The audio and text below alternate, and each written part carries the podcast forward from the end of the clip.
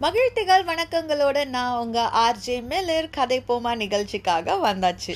என்னடா எடுத்த உடனே மியூசிக்லாம் பயங்கரமாக இருந்ததுன்னு ஏதாவது யோசிச்சிங்களா? ஆமாம்ல வாரம் முழுக்க உழைக்கிறோம். வீட்டு வேலை அலுவலக வேலை நிறைய வந்து யோசிக்கணும். நிறைய வந்துட்டு உடல் வலிமை மன வலிமை எல்லாமே தேவைப்பட்டு இந்த வாரத்தை அப்படியே தள்ளு தள்ளுன்னு தள்ளினதுக்கு அப்புறமா சனிக்கிழமை வந்தோடனே அப்பாடா சனிக்கிழமை வந்துருச்சு அப்படின்னு இருக்கும். ஆனால் சனிக்கிழமை ஆரம்பிச்சு கூட பாருங்க நம்ம அப்படியே பிஸியாகவே இருப்போம். அந்த கொஞ்சம் ஃப்ரீ ஆகுறது அப்படின்னு சொல்லி பார்த்தா அந்த சனிக்கிழமை இரவாக தான் இருக்கும். அந்த சனிக்கிழமை இரவில் தான் நீங்கள் கேட்டுட்ருக்கீங்க இருக்கீங்க மில்லருடைய கதைப்பம்மா நிகழ்ச்சி. அப்படி இருக்கும்போது அதோட எனர்ஜி அதுக்கு என்ன என்ன மாதிரியான தலைப்புகளை நம்ம எடுக்கணும் பேசணும் அப்படிங்கிறதெல்லாம் இருக்குல்ல. ஸோ இப்படி ஒரு கலகலப்பான வாரத்தோட இந்த நிகழ் இந்த வாரத்தோட நிகழ்ச்சிக்கு நாம் போயிடலாம். வாங்க இந்த ஒரு குதூகலமான பாட்டை கேட்டுட்டு நிகழ்ச்சியோட தலைப்பு என்னன்னு பார்ப்போம். ஒரு ஜாலியான பாடலோட இன்னைக்கு நிகழ்ச்சியை நம்ம தொடங்கியிருக்கோம். இவ்வளோ ஜாலியாக இருக்கும்போதே டாப்பிக்கும் அது மாதிரியான விஷயமா ஏதாவது இருக்கும் இல்லையா?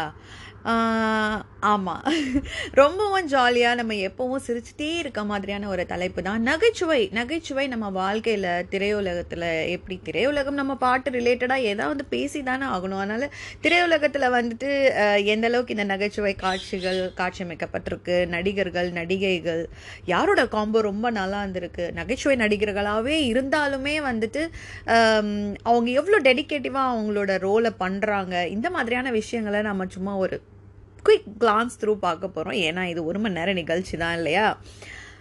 நாட்களும் வாரங்களும் எப்படி கடந்து போனாலும் அன்பு இருந்தால் போதும் அந்த ஏற்றத்தாழ்வுகளை எப்படினாலும் நம்ம சமாளிச்சிடலாம் அப்படின்னு சொல்லி எல்லாரும் பேசுறது நம்ம கேட்க தானே செய்கிறோம் ஏன்? நம்ம போன எபிசோடில் கூட வந்துட்டு சின்ன சின்ன காதல்கள் சின்ன சின்ன அன்புன்னு சொல்லி அன்பு சம்மந்தப்பட்டமா நம்ம நிறைய விஷயங்கள் பேசிட்டே தான் இருந்தோம். ஆனால் எப்பவுமே இதே மாதிரி ஒரு பொங்குற மனசோடையே இருந்துகிட்டே இருக்க முடியுமா என்ன? அன்றாட வாழ்க்கையில் வந்துட்டு அதே மாதிரியான அன்பாவும் பாசமாகவுமே எப்படியும் நாட்களை ஓட்ட முடியும். அப்பப்போ கொஞ்சம் குதூகலமோ அங்கங்கே ஏதாவது ஒரு நக்கல் நையாண்டி தேவைப்படும் போது இந்த நகைச்சுவை உணர்வு அப்படிங்கிறது நமக்கு தலைக்காட்ட தான் செய்யுது தேவைப்பட தான் செய்யுது. ஒரு மனுஷன் சிரிக்காமல் இருந்துட முடியுமா? மனித பிறவி மட்டும்தான் நகைச்சுவை உணர்வோட இருப்பாங்க அப்படின்னு சொல்லி இன்ன வரைக்கும் பலதரப்பட்ட ஆராய்ச்சிகள் நடந்துட்டே தான் இருக்கு. இதுவும் நகைச்சுவை சம்மந்தப்பட்டதோட பார்த்து. இப்போ எப்படியான இறுக்கமான சூழ்நிலையும் அந்த இடத்துல ஒரு நிக நகைச்சுவை நிகழ்ந்தா அங்கே இருக்க காட்சிகளை மாற்றக்கூடிய வலிமை நகைச்சுவைக்கு இருக்க தான் செய்யுது. நகைச்சுவைக்கு இடம் பொருள் தேவை ரொம்ப அவசியம் இல்லையா? எல்லா இடத்துலையும் எப்போவுமே நம்ம பேசிட முடியாது. அப்படி போய் பேசினாலும் எல்லா நேரமும் அதை ரசிக்கிற மாதிரி இருக்க முடியாது அப்படிங்கிற மாதிரியான விஷயங்கள்லாம் இருக்கு இல்லையா? நகைச்சுவைக்கு ஆமாம் இடம் பொருள் தேவை தான். ஆனால் அப்படியே அது அது நகைச்சுவைக்கான இடமா இல்லை அப்படின்னு சொல்லி இருந்தாலும் ஒரு இறுக்கமான சூழ்நிலை அங்கே இருந்தாலும் அங்கே நிறைவேறுற சில பல நகைச்சுவை காட்சிகள் அந்த சூழ்நிலையை மாற்ற செய்து அங்கே இருக்கிறவங்க முகத்தில் கொஞ்சமாக சிரிப்பு வர செய்யுது. இது கதை நிகழ்ச்சி. நான் உங்கள் ஆர்ஜே மில்லர். நாடோடி பண்பலை வழியாக நாம் நகைச்சுவையை பற்றி இன்னைக்கு கதைக்கலாம். நாடோடி பண்பலை வழியாக நீங்கள் இணைந்திருப்பது கதைப்போமா நிகழ்ச்சியில் உங்களுடன் கலகலப்பாக நான் ஆர்ஜே மில்லர் கதைத்து கொண்டிருக்கிறேன். நகைச்சுவை அப்படின்னு சொல்லி பேசிட்டாலே நகைச்சுவை நடிகர்களை பற்றியும் நம்ம பேசி தானே ஆக வேண்டியதாக இருக்குது நகைச்சுவை நடிகர்கள் அப்படின்னு சொல்லி எடுத்துக்கிட்டாலே அதோட பட்டியல் ரொம்பவே நீளம். இந்திய திரைப்படங்களில் எல்லா மாதிரியான அந்த டெக்னீஷியன்ஸ் ஆக்டர் ஆக்ட்ரஸ் இதுலலாம் எந்த அளவுக்கு கவனம் செலுத்தி ஆளுங்களை எடுக்கிறாங்களோ அதே அளவுக்கு வந்துட்டு ஒரு நகைச்சுவை நடிகரை இந்த படத்தில் யாரை நிமி போடலாம் அப்படிங்கிறதுல அதிகமான கவனம் செலுத்த தான் செய்கிறாங்க அந்த அளவுக்கு இந்திய திரைப்படங்களில் நகைச்சுவை நடிகர்களுக்கு முக்கியத்துவம் கொடுக்கப்படுது. இந்த மாதிரியான நீளமான பட்டியலிருந்து சில பேரெல்லாம் பெரிய அளவுக்கு ட்ரெண்ட் இருப்பாங்க. அவங்களுடைய நகைச்சுவை காட்சிகள் வழியாக வந்து புரட்சிகள் கருத்துக்கள்னு அந்த காலகட்டத்துக்கு ஏற்ற மாதிரி நிறைய பேசியிருப்பாங்க. அவங்களில் என் எஸ் கிருஷ்ணன் அவருடைய மனைவி டி. ஏ. மதுரமோட திரையில் கலக்கின சரி நிறைய விஷயங்களை நம்ம மறக்கவே முடியாது. அந்த காலத்து நகைச்சுவை நடிகர்கள் அப்படின்னு சொல்லி பேசும்போது எனக்கு வந்து ஏனோ இந்த சபாபதி படம் வந்துட்டு எப்பவுமே ஞாபகம் வரும். அந்த காலத்து நடிகர்கள் அப்படின்னு சொல்லி பேசும்போது இவங்க ரெண்டு பேரும் எனக்கு ஞாபகம் வராங்க. T R Ramachandran Kali N Rathnam இவங்க ரெண்டு பேரும் சேர்ந்து சபாபதி அப்படிங்கிற ஒரு முழு நீள நகைச்சுவை திரைப்படத்தை நடித்தாங்க அதில் அந்த திரைப்படத்தில் வந்து ரொம்ப இயல்பான ரொம்ப அப்பாவித்தனமான நகைச்சுவை காட்சிகள் நிறையவே இடம்பெற்றிருக்கும். எப்போவுமே அதில் இருக்கிற ஒரு காட்சியை பற்றி கூட நம்ம வரப்போகிற செக்மெண்ட்டில் கதைக்கலாம். இவங்கள தொடர்ந்து சந்திரபாபுவும் நாகேஷும் ஒரு பெரிய ட்ரெண்ட் செட்டர்ஸாக இருந்தே தான் ஆனாங்க. நிறைய திரைப்படங்கள் வேறு வேறு மாதிரியான நகைச்சுவை காட்சிகள் எல்லா மாதிரியான புரட்சிகளும் கருத்துக்களும் இவங்களோட நகைச்சுவை காட்சிகளில் ஏதாவது ஒரு விதத்தில் நமக்கு சொல்லிக்கிட்டே தான் இருப்பாங்க. சந்திரபாபுவும் சரி நாகேஷும் சரி நிறைய லீட் ரோல்ஸ் திரைப்படங்கள் கூட நடிச்சிருக்காங்க. அதுக்கப்புறமா வந்து தமிழ் திரை உலகத்தில் வந்துட்டு ஒரு பெரிய விதமாக கலகலன்னு இருந்தது வந்து கவுண்டமணி அண்ட் செந்தில் அவங்களோட காம்போ தான். அவங்கெல்லாம் ஒரு பெரிய ட்ரெண்ட் செட்டர்ஸ் அப்படின்னு சொன்னால் இன்ன வரைக்குமே அதை நம்ம மறுக்கவே முடியாது. அந்த பீரியடில் வந்த படங்கள் இவங்க ரெண்டு பேரோட காம்போவில் வந்த படங்கள் நாம் பார்த்துருக்கோம் ரசிச்சிருக்கோம். நம்ம வாழ்க்கையில் அந்த நகைச்சுவை அந்த நேரத்தில் நம்ம சிரிக்கிற சிரிப்பு எல்லாத்துக்குமே உண்மை சேர்த்துருக்காங்க அப்படின்னு சொல்லி சொன்னால் அது இவங்க ரெண்டு பேரை எல்லா கிரெடிட்ஸும் அவங்களுக்கு கொடுக்கலாம். தாராளமாக கவுண்டமணி செந்தல் காம்போ அப்படியே கொஞ்சம் ஸ்லோ டவுன் ஆனதுக்கப்புறம் தான் விவேக் வந்தார். விவேக்கை வந்து சின்ன கலைவாணர் அப்படின்னு சொல்லி இண்டஸ்ட்ரியில் ஒரு மனதாக ஒரு மாதிரி ஏற்றுக்கிட்டாங்க ஏன்னா அவரை வந்து அவரும் வந்துட்டு நகைச்சுவையில் தன் அந்த காலத்துக்கு ஏற்ற மாதிரி அவரால் முடிஞ்ச சில கருத்துக்களை வந்துட்டு எப்பவும் சொல்லிட்டே தான் இருப்பார். இப்படி கவுண்டமணி செந்தில் விவேக் அப்படின்னு சொல்லி ஒரு படை சூழ்ந்து இருந்த நேரத்தில் தான் வடிவேல் வந்தார். வடிவேலோட என்ட்ரியும் அவர் அதுக்கப்புறமா வளர்ந்து வந்த விதமும் அவரை இன்னைக்கும் நம்ம மீம்ஸில் வச்சு கொண்டாடுறதும் ஏன் நம்மளுடைய தினசரி வாழ்க்கையில் அவர் அவருடைய நகைச்சுவை சொற்கள் ஏதாவது ஒன்று கூட நம்ம பயன்படுத்தாமல் நகரவே மாட்டோம். வடிவேலு அவர் இருந்த காலகட்டத்தில் தமிழ் திரையுலகத்தை பெரிய அளவில் ஆட்கொண்டு இருந்தார் எல்லா பெரிய நடிகர்களோடையும் அவர் வந்து சேர்ந்து நடிச்சிருக்கார். அவர் அந்த பெரிய நடிகர் நடிகர்களோட சேர்ந்து ஸ்க்ரீனில் வரும்போது அந்த ஸ்க்ரீன் ப்ரெசன்ஸ் பாடி லாங்குவேஜ் அவருடைய ஓன் லாங்குவேஜ் சில விதமான பயன்படுத்துகிற அந்த சொற்கள் எல்லாத்துக்குமே ஒரு ட்ரெண்ட் செட்டராக இருந்தார்னு சொன்னால் அது வடிவேலு தான். எல்லாருக்கும் ஏற்றத்தாழ்வு இருக்க மாதிரி வடிவழியோட தாழ்வு காலம் வர ஆரம்பிச்சதுக்கு அப்புறம் தான் சந்தானம் வந்தார். அவர் அவருக்கான அவரோட ஜானர் அவருக்கான ஒரு அவர் இன்ஸ்பிரேஷன் கவுண்டமணிக்கிட்ட இருந்து வந்த இன்ஸ்பிரேஷன்ஸ் இருக்குது அப்படின்னு சொல்லி சொன்னாலும் சந்தானம் கொஞ்சம் அப்படி லோக்கலாக அவர் சில பேசுகிறதும் அப்புறம் ரொம்ப வேறு மாதிரியான நடிகர்களோடு அவர் திரையில் இணைஞ்சு நடித்து பார்க்கும்போது வந்துட்டு அதுவுமே ரொம்ப ரெஃப்ரெஷிங்காக இருந்தது. சந்தானமும் அவருக்கு தேவையான வேற ஒரு பாதையை தேர்ந்தெடுத்ததுக்கு அப்புறமா யோகி பாபு சூரி அப்படின்னு சொல்லிட்டு நிறைய இன்னும் நிறைய சின்ன சின்ன நகைச்சுவை நடிகர்கள்லாம் நம்மளுடைய தமிழ் திரையுலகத்தை ஆட்கொண்டுட்டு தான் இருக்காங்க. என்னடா நகைச்சுவை நடிகர்கள் பட்டியல் மட்டும் ரொம்ப நீளமாக பேசி முடிச்சிட்டாங்களே நடிகைகள் எங்கே போயிட்டாங்க அப்படின்னு சொல்லி யோசிக்கிறீங்களா? நடிகைகள் பற்றி பேசாமையா? அதுவும் மனோரமாவை பற்றி பேசாமல் நம்ம எப்படி இருக்க முடியும்?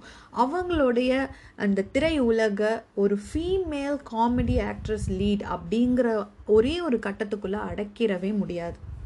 எத்தனை வகையான கதாபாத்திரங்கள்? நகைச்சுவைன்னு மட்டும் இல்லாமல் குணச்சித்திர நடிகையாகவும் சரி ஒரு பெரிய நடிகையாகவும் சரி லீட் ரோலில் நடித்த சில படங்களாக இருந்தாலும் சரி பெரிய பெரிய நடிகர் நடிகைகளோட சரிக்கு சமமாக தன்னுடைய இடத்தை தக்க வச்சுக்கிறதுல மனோரமாவுக்கு தான் எல்லா கிரெடிட்ஸும் நம்ம கொடுக்கணும். ஆக்ட்ரஸ்னு மட்டும் இல்லாமல் இவங்க ஒரு சிங்கராகவும் ஜொலிக்க தான் செஞ்சுருக்காங்க. இவங்க ஆயிரத்தி ஐநூறு படங்களுக்கு மேலே நடிச்சிருக்காங்க. ஆயிரத்தி தொள்ளாயிரத்தி எண்பத்தி அஞ்சில் ஆயிரம் படங்களுக்கு மேலே நடித்ததுனால கின்னஸ் வேர்ல்ட் ரெக்கார்டில் கூட மனோரமா இடம் பெற்றாங்க. மனோரமா அளவுக்கு அதே இட அதே அளவுக்கு இடத்தை காமெடி ஆக்ட்ரஸ் அப்படிங்கிற இதுலேயே வந்து யார்டா தக்க வச்சுருந்தாங்க அப்படின்னு சொல்லி பார்த்தா கண்டிப்பாக கோவை சரலா அவங்க தான். வடிவேலு கொடி கட்டி பறந்துட்டு இருந்த காலத்தில் அவரோட சேர்ந்து நடித்த திரைப்படங்களும் அவங்க ரெண்டு பேரும் சேர்ந்து கொடுத்த ஸ்க்ரீன் ப்ரெஸ்ஸஸ் அந்த அந்த அவங்களோட திரைக்காட்சிகள் எல்லாமே நமக்கு வேறு மாதிரியான குதூகலத்தை கொடுத்துச்சு அப்படின்னு சொல்லி தான் ஆகணும். விட்டுலேகா ராமன் மதுமிதா ஆர்த்தி இந்த மாதிரியான நிறைய ஃபீமேல் ஆக்டர்ஸ் எல்லாம் கூட வந்துட்டு அவங்களுக்கான இருந்த ஸ்பேஸில் அவங்க பெர்ஃபார்ம் பண்ணிட்டு தான் இருந்தாங்க.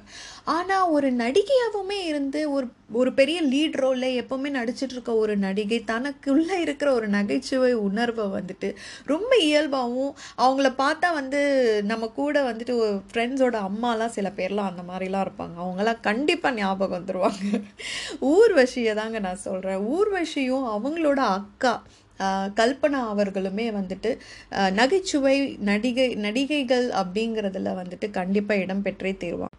ஊர்வசி கமலோட சேர்ந்து நடித்த நிறைய காட்சிகள் வந்துட்டு எப்போவுமே பார்க்கறதுக்கு ரொம்ப அழகாகவும் ஒரு மாதிரியான அங்கே ஒரு இன்னோசென்ஸும் இருந்துகிட்டே தான் இருக்கும். மாயா பஜார் படத்தில் அவங்களோட அந்த டோன் அந்த வாய்ஸ் வந்துட்டு வேற மாதிரி இருக்கும். அதுவுமே வந்துட்டு ரொம்ப ஃபன்னியாக இருக்கும் ஊர்வசியோட அந்த பாடி லாங்குவேஜ் அந்த வாய்ஸ் எல்லாமே. கல்பனா அவர்களோட சதி லீலாவதி படத்தை எல்லாம் வந்துட்டு நம்ம மிஸ் பண்ணிடவே கூடாத ஒரு படங்கள். அதில் வந்து ரமேஷ் அரவிந்தை இம்ப்ரெஸ் பண்ணுறதுக்காக வந்துட்டு ஹேர் ஸ்டைல் எல்லாம் மாற்றி சுடிதார் எல்லாம் போட்டுட்டு வந்து டக்குன்னு அப்படி செவத்தோரமாக நின்று ஒரு லுக் விடுவாங்க அதுக்கப்புறமா அந்த சோஃபா கிட்ட போய் நின்று ட்ரெஸ்ஸை தூக்கி பிடிச்சி இப்படி ஆடி ஆடி காமிப்பாங்க. இதையெல்லாம் நம்ம எப்படி ரசிக்காமல் இருக்க முடியும் சொல்லுங்கள் கவுண்டமணி செந்திலோட காம்போவை பற்றி நம்ம பேசினோம் தான். ஆனால் கவுண்டமணி வந்து சத்யராஜோட சேர்ந்து பண்ண காம்போவில் வந்து அந்த திரைப்பட நகைச்சுவை காட்சிகளுக்கெல்லாம் வந்துட்டு இந்த லொல்லுத்தனம் அதில் இருந்த அந்த அன்லிமிட்டெட் பர்ஸ்டட் வேர்ஷன்னு சிலதெல்லாம் இருக்கும். அதில் அவங்களோட பாடி லாங்குவேஜாக இருந்தாலும் சரி கவுண்டமணி சத்யராஜோட சேர்ந்த உடனே அது ஒரு வேறு லெவலான ஒரு காமெடி காட்சிகளாக வந்து அமைஞ்சிருக்கும். அவங்க ரெண்டு பேரும் சேர்ந்து நடித்த படங்களில் நடிகன் படமாக இருந்தாலும் சரி மாமன் மகள் ஏன் வள்ளல் திரைப்படத்துலலாம் வந்துட்டு அவங்கள ரெண்டு பேரோட காம்போ வந்து அப்படி ஒரு அதிரடியான காட்சிகள் தான் இருக்கும். தாய் மாமனாக இருந்தாலும் சரி அதுக்கப்புறம் வண்டிச்சோலை சின்னராசு ஐயோ மலபார் போலீஸ். மலபார் போலீஸ்னு சொன்னோடனே அதில் அந்த ஒரு காமெடி காட்சியை பற்றி நான் விவரிச்சியே ஆகணும். சத்யராஜும் குஷ்புவும் அந்த ஊருக்கு குடி வந்ததுக்கு அப்புறமா வந்து குஷ்பு வந்த உடனே வந்துட்டு இந்த ஊரில் சக்கை கிடைக்குமா? அப்படின்னு சொல்லி கேட்பாங்க. உடனே வந்து சத்யராஜ் வந்து சக்கை தானே வேணும்? அப்படின்னு சொல்லிட்டு கோவிந்தோ கோவிந்தோ அப்படின்னு சொல்லி தான் கூப்பிடுற மாதிரி இருக்கும். கோவிந்தோ இந்த சக்கையை கொஞ்சம் போய் வாங்கிட்டு வந்துருன்னு சொல்லிட்டு காசெல்லாம் எடுத்து கொடுப்பியோ? அதுக்கு எதுக்கு என் காசு? ஊர் ரோட்டில் எங்கேயாவது கிடக்கும் நான் பொறுக்கிட்டு வரையா அப்படின்னு நீ இல்லை இல்லை அப்படி பொறுக்கிறது பறிக்கிறதெல்லாம் எனக்கு வேணாம். இன்னும் அந்த காசு கொடுத்து வாங்கிட்டு வா அப்படின்னு சொல்லிட்டு காசு கொடுத்துட்டு வாங்கிட்டு வர சொல்லி அனுப்புவாங்க. அதுக்கப்புறம் பார்த்தா வந்துட்டு பெரிய சக்கையோட வந்துட்டு அவர் கவுண்ட் பண்ணி உள்ளே வருவார். அது பார்த்த உடனே குஷ்புவும் சத்யராஜும் செம்ம ஷாக் ஆவாங்க. ஐயோ இது என்னது இது அப்படின்னு சொல்லிட்டு. அந்த சக்கையை கொண்டு வந்து சோஃபா மேலே போட்டுட்டு ரெண்டு பேரும் மேய்ங்க அப்படின்னு ஐயோ என்னையா இது? அப்படின்னு கேட்டோடனே இதான் சக்கை நீ கேட்ட சக்கை அப்படின்னா என்ன நான் கேட்டது இது இல்லை. க்ரீன் கலரில் பால் மாதிரி அது மேலே முள்ளு முள்ளெல்லாம் இருக்கும் அப்படின்னு. பிரித்து சாப்பிட்டா உள்ளே வந்துட்டு மஞ்சள் கலரில் ஒரு ஃப்ரூட் இருக்கும். அதை சா தொட்டு சாப்பிட்டா மதுரமாக இருக்கும் அப்படின்னு. அது மதுரமா? அது என்எஸ்கேவோட ஒய்ஃப் ரெண்டு பேரும் டெத்து அப்படின்னு சொல்லி கவுண்ட் பண்ணி சொல்லுவார். யோ அது இல்லை நான் சொல்கிறது அது இல்லை கோவிந்தோ. மஞ்சள் கலரில் ஒரு சோலா அதை அணி தொட்டு சாப்பிட்டேன்னா அணில் தொட்டு சாப்பிட்றதெல்லாம் நீ ஏன் சாப்பிட்ற அப்படின்னு கவுண்டர் பண்ணி ஒரு கவுண்டர் கொடு. சத்யராஜ் வந்து ரொம்ப வேகமாக அணில் அல்லா அப்படின்னு சொல்லி சொல்லுவார். உடனே கவுண்டர் பண்ணிட்டு என்னது? அணில் அல்லாவா? நான் இதை எந்த மசீதியில் போய் தேடுவேன்? அப்படின்னு சொல்லிட்டு அந்த காட்சியே வந்து ரொம்ப அதிரடியாக பயங்கர குதூகலமாக பயங்கர லொல்லாகவும் வந்து அந்த இது வந்து அமைஞ்சிருக்கும்.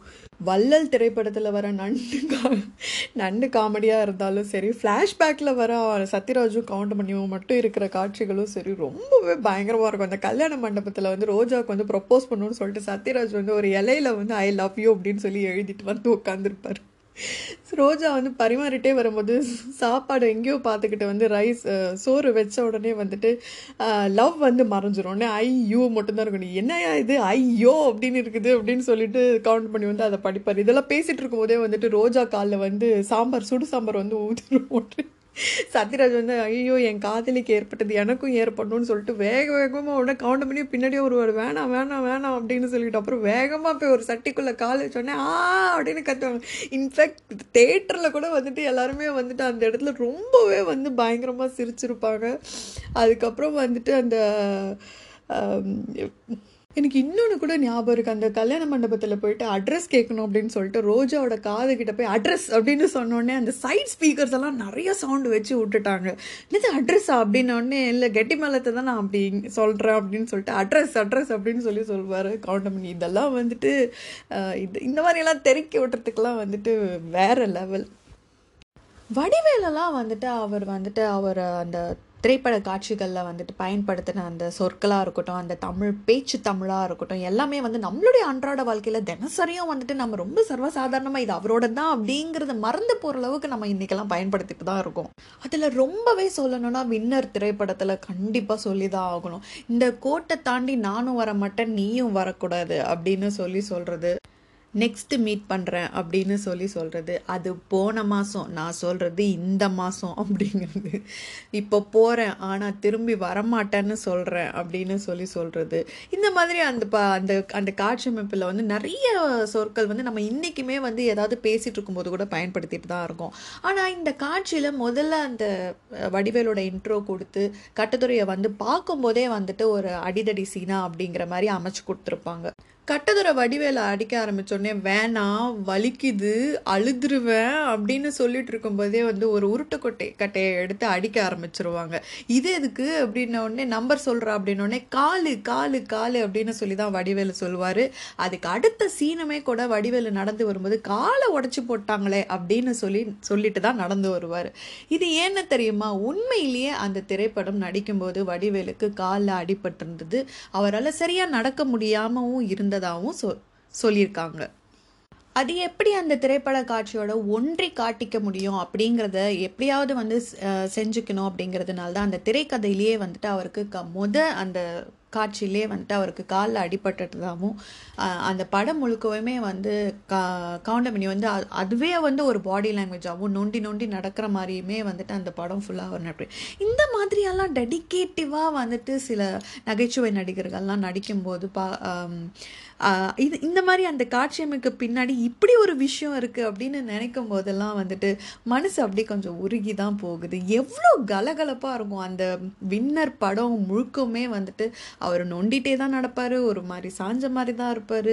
ஆனால் இது வந்து தனக்கு ஏற்பட்ட வலி தனக்கு நடந்த ஒரு விபத்து அப்படிங்கிறதெல்லாம் நமக்கு தெரியவே இல்லை பாருங்களேன்.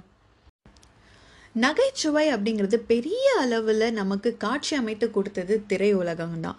நம்ம அப்பப்போ சின்ன சின்னதாக புத்தகங்களில் வந்து நகைச்சுவை துணுக்குகள்லாம் கூட படிக்க தான் செஞ்சுருப்போம். இன்னைக்கு இந்த மாதிரியான விஷயங்கள்லாம் நிறைய மாறுபட்டு போய் நமக்கு எல்லாத்துலேயுமே ஏதோ ஒரு அப்டேட்டட் வெர்ஷன் இருக்கும்போது இந்த நகைச்சுவையை நமக்கு காட்சி அமைப்பு படுத்தி கொடுக்குற விதமும் அப்டேட்டடாக தான் இருக்குது ஸ்டாண்டப் காமெடி மீம் கிரியேட்டர்ஸ் இன்றைக்கி இருக்கிற நிறைய யூடியூபர்ஸ் அப்படின்னு சொல்லிட்டு வேறு விதமான பல சோர்ஸ் சேனல்ஸில் நம்மளை நம்மளை நம்மளை என்டர்டெயின் பண்ணிட்டு இருக்கிறதுக்கும் இந்த நகைச்சுவை அப்படிங்கிறது வேறு மாதிரியான வடிவமைப்பில் வந்து சேர்ந்துட்டு தான் இருக்குது நம்ம நிறைய ட்ரெண்ட் செட்டிங்ஸை பற்றி பேசிட்டு தான் இருந்தோம். ஸ்டாண்டப் காமெடி அப்படிங்கிறத இன்னொரு வேறு மாதிரியான ட்ரெண்ட் செட்டர் அப்படின்னு சொல்லி சொல்லி தான் ஆகணும்.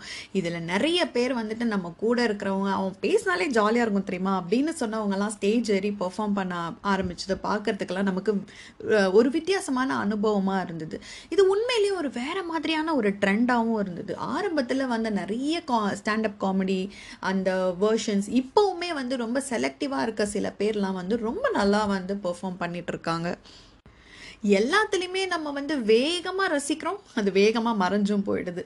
அந்த மாதிரி எல்லாமே வந்து மாற்றங்கள் இருந்துக்கிட்டே இருக்கிற காலகட்டத்தில் இந்த யூடியூபர்ஸுமே வந்துட்டு ஒரு சில பேர் ஒரு பிராண்டோட வராங்க ஒரு கான்செப்டோட வராங்க. அது நம்ம ந- பார்க்குறோம் ரசிக்கிறோம் எல்லாமே நல்லா இருக்க மாதிரி இருக்குது அப்புறம் உடனே திருப்பி ஒரு தாழ்வு வருது திருப்பி வேறு மாதிரியான ஒரு விஷயங்களை நம்ம எதிர்பார்க்க ஆரம்பிச்சிடுறோம்.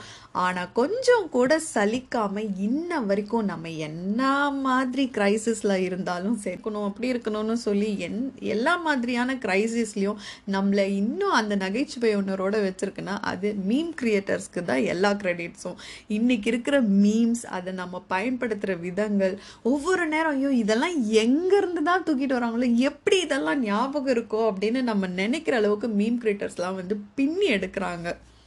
இந்த மீம்ஸ் எல்லாம் இமேஜஸாக மட்டும் இல்லாமல் வீடியோஸாகவும் அந்த வீடியோ எடிட்டர்ஸ்க்கெல்லாம் ஓ மை காட் அவங்களோட க்ரியேட்டிவ் லெவல் எல்லாம் வேற லெவல் அந்த எடிட்டிங்கில் அவங்க காட்டுற அந்த திறமைகள்லாம் வந்துட்டு உண்மையிலேயே சல்யூட்டுக்குரியதான ஒரு விஷயங்கள் தான்.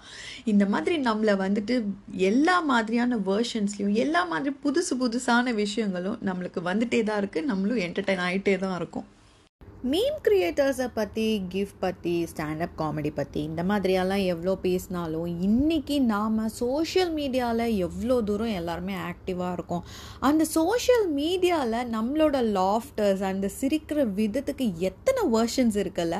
அதுதான் இருக்கிறதுலையே ரொம்ப எக்ஸைட்டிங் பார்ட்டாக இருக்குது எப்போ ஏதாவது பேசினாலும் செஞ்சாலும் வந்துட்டு அந்த எமோஜிஸ் பிக் பண்ணி நம்ம யூஸ் பண்ணுறதே வந்துட்டு அவ்வளோ நல்லா இருக்குது பேசும்போதே வந்துட்டு அந்த நம்ம சும்மா மெசேஜ் பண்ணும்போதே இல்லை நம்ம ட்விட்டரில் உலாத்திட்டு இருக்கும்போதும் சரி இல்லை எந்த மாதிரி மெசேஜிங் ஆப்பாக இருந்தாலும் சரி இந்த எமோஜிஸ் இதெல்லாம் யூஸ் பண்ணும்போது நமக்கு வந்துட்டு ஒரு தனி எனர்ஜி வரதான் செய்யுது. ரொம்ப அது யூஸ் பண்ணுறதுக்கே வந்துட்டு ரொம்ப க்யூட்டாகவும் ரொம்ப என்ஜாய் பண்ணி யூஸ் பண்ணுறதுக்குமா இருக்க மாதிரி இருக்குல்ல.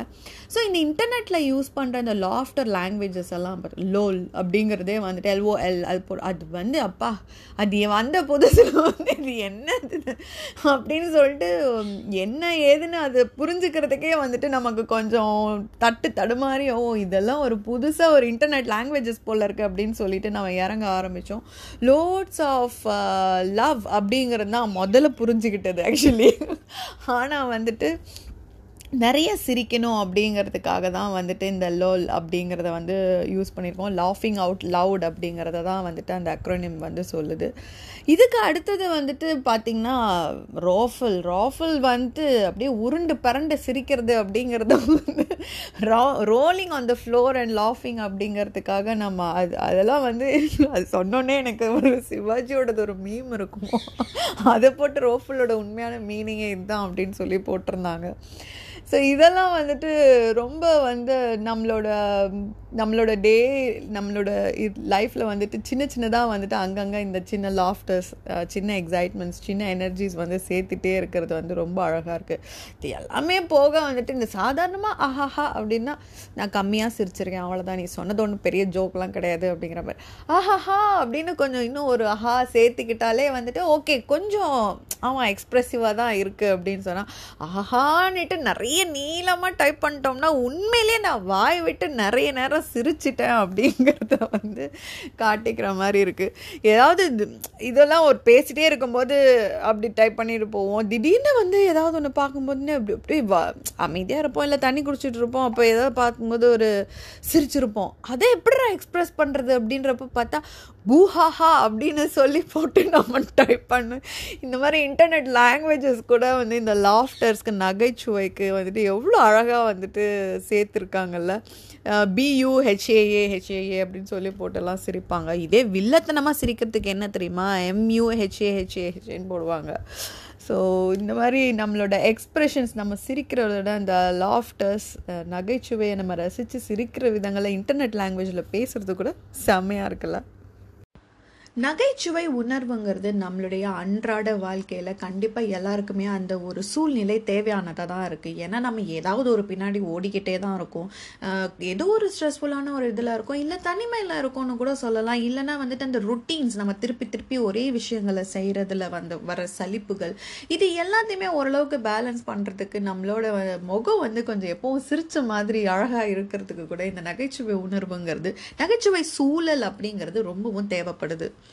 நம்மளுடைய பள்ளி காலத்துலலாம் நினச்சி பாருங்களேன். ஏதாவது ஒரு மொக்கையான ஒரு ஜோக் சொல்லியிருப்போம். ஆனால் ரொம்ப நேரத்துக்கு அதை நினச்சி நினச்சி சிரிச்சுட்டே இருப்போம். சிரிப்பை அடக்கவே முடியாது. அந்த மாதிரியெல்லாம் இருக்கும். இப்போவுமே வந்துட்டு நமக்கு பிடிச்சவங்களோட பிடிச்ச கூட்டங்களோட இருக்கும்போது வந்துட்டு சின்ன சின்னதாக ஏதாவது ஜோக் சொன்னால் கூட ரொம்ப நேரம் சிரிக்கிற மாதிரியும் இல்லை விடாமல் அந்த சிரிப்பை வந்து கண்ட்ரோல் பண்ண முடியாமல் வயிறு வலிக்கிற அளவுக்கும் கண்ணீர் வர வலிக்கும் வர வரைக்கும் வந்துட்டு நிறைய நம்மளை சுற்றி அந்த குதூகலத்தை வந்து எப்போவுமே வச்சுட்டே இருக்கணும். நகைச்சுவை உணர்வோடவும் அது நமக்கு கொடுக்குற அந்த சிரிப்பொலிகளோடையும் நம்ம குதூகலமாக நம்ம வாழ்க்கையை கொண்டாடி தீர்க்கணும். இதோட இன்னைக்கான நிகழ்ச்சியோட முடிவுக்கு நம்ம வந்துட்டோம். இ- அடுத்த பாடலோட உங்களிடமிருந்து விடைபெற போவது ஆர்ஜி மில்லர். நீங்கள் கேட்டுக்கொண்டிருப்பது நாடோடி பண்பலை. இணைந்திருங்கள். உங்கள் இசை பயணத்தில் என்றென்றும் நாடோடி.